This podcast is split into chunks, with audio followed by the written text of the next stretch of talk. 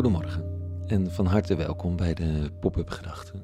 Ik ben Rico en ik schrijf tussen 6 en 7 uur ochtends overwegingen om de dag mee te beginnen.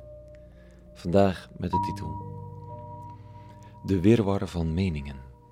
Pop-up Gedachten vrijdag 9 oktober 2020.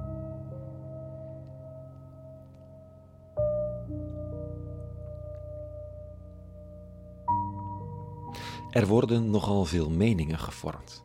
In mijn eigen leven regent het op het moment meningen over bijvoorbeeld we gaan ze halen. Van extreem lovend en jubelend tot bizar veroordelend en diep hatelijk. Gisteravond keerden we terug met het team van We gaan ze halen van Lesbos. En ik besefte daarmee ook een web aan meningen binnen te vliegen. Meningen die je soms even je pootje hakken of daar een brute poging toe doen.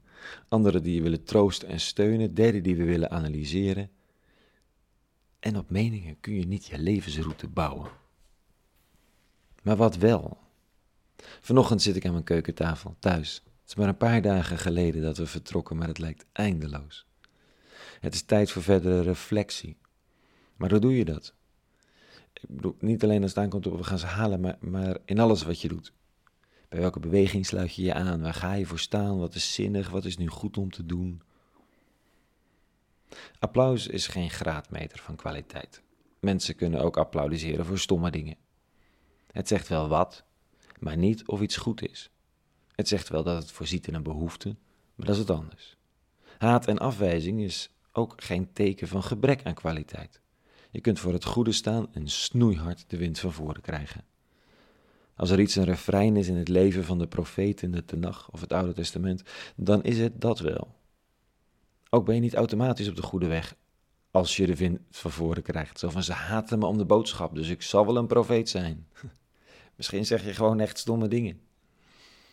Als, je, als ze je omhelzen, ben je ook niet automatisch een populist of een pleaser. Soms doe je gewoon iets goeds. Een coach zei heel lang geleden tegen mij: feedback gaat niet over jou, het gaat 100% over de ander. Feedback zegt iets over degene die feedback geeft, verder niets. Ik was nogal verbaasd, want je probeert toch feedback mee te nemen, van te leren en de ander hoger te achten dan jezelf. Hij zei het stellig: feedback zegt iets over de mate waarin jij voldaan hebt aan de verwachting of de behoefte van een ander. Punt. Dat was wel verhelderend. Feedback kun je gebruiken om van te leren, maar niet om op te varen voor je koers. Vandaag is de rabbi van Nazareth druk in gesprek met feedback. Er staat: Hij, Jezus, dreef een demon uit die niet kon spreken. Toen de demon verdreven was, begon de stomme te spreken en de mensenmenigte stond verbaasd. Maar enkele van hen zeiden: ja, ja, dankzij Beelzebul, de vorst der demonen, kan hij demonen uitdrijven. Maar hij kende hun gedachten en zei tegen hen: mm, Elk koninkrijk dat innerlijk verdeeld is, wordt verwoest hè? en huis naar huis stort in. Als ook Satan innerlijk verdeeld is, hoe kan zijn koninkrijk dan stand houden? Jullie zeggen toch dat ik dankzij Beelzebul Satan demonen uitdrijf? Hm. Je bent van de duivel bezeten, zeggen ze tegen Jezus van Nazareth. En een landverrader, want ja, wij zijn het volk van God. Dat idee. Veel gehoord ook trouwens de afgelopen dagen, landverrader. Interessant verwijt. Jezus legt in elk geval een ijzeren logica onder, dat, onder deze verwijten. Hij zegt, als het kwade het heft in eigen hand neemt om het kwade te bestrijden, dan is ze een verdeeld koninkrijk. Het kwade kan niet aanzetten tot het doen van het goede, want dat is innerlijk volkomen tegenstrijdig. Ik kan het niet helemaal vergelijken met we gaan ze halen dit. En dat hoeft ook niet. Het gaat niet om de rechtvaardiging van dit ene initiatief van ons. Het gaat om een manier van denken die bevrijdt van het koersen op feedback. Jezus zegt dat het goede in zichzelf goed is om te doen.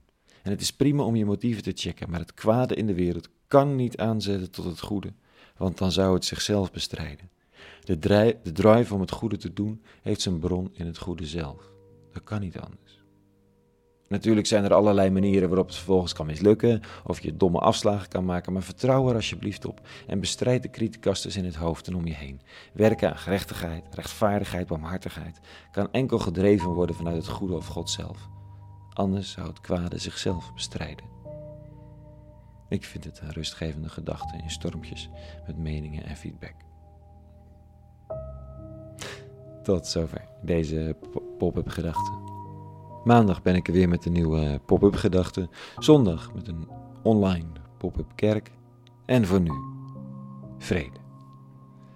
En alle goeds.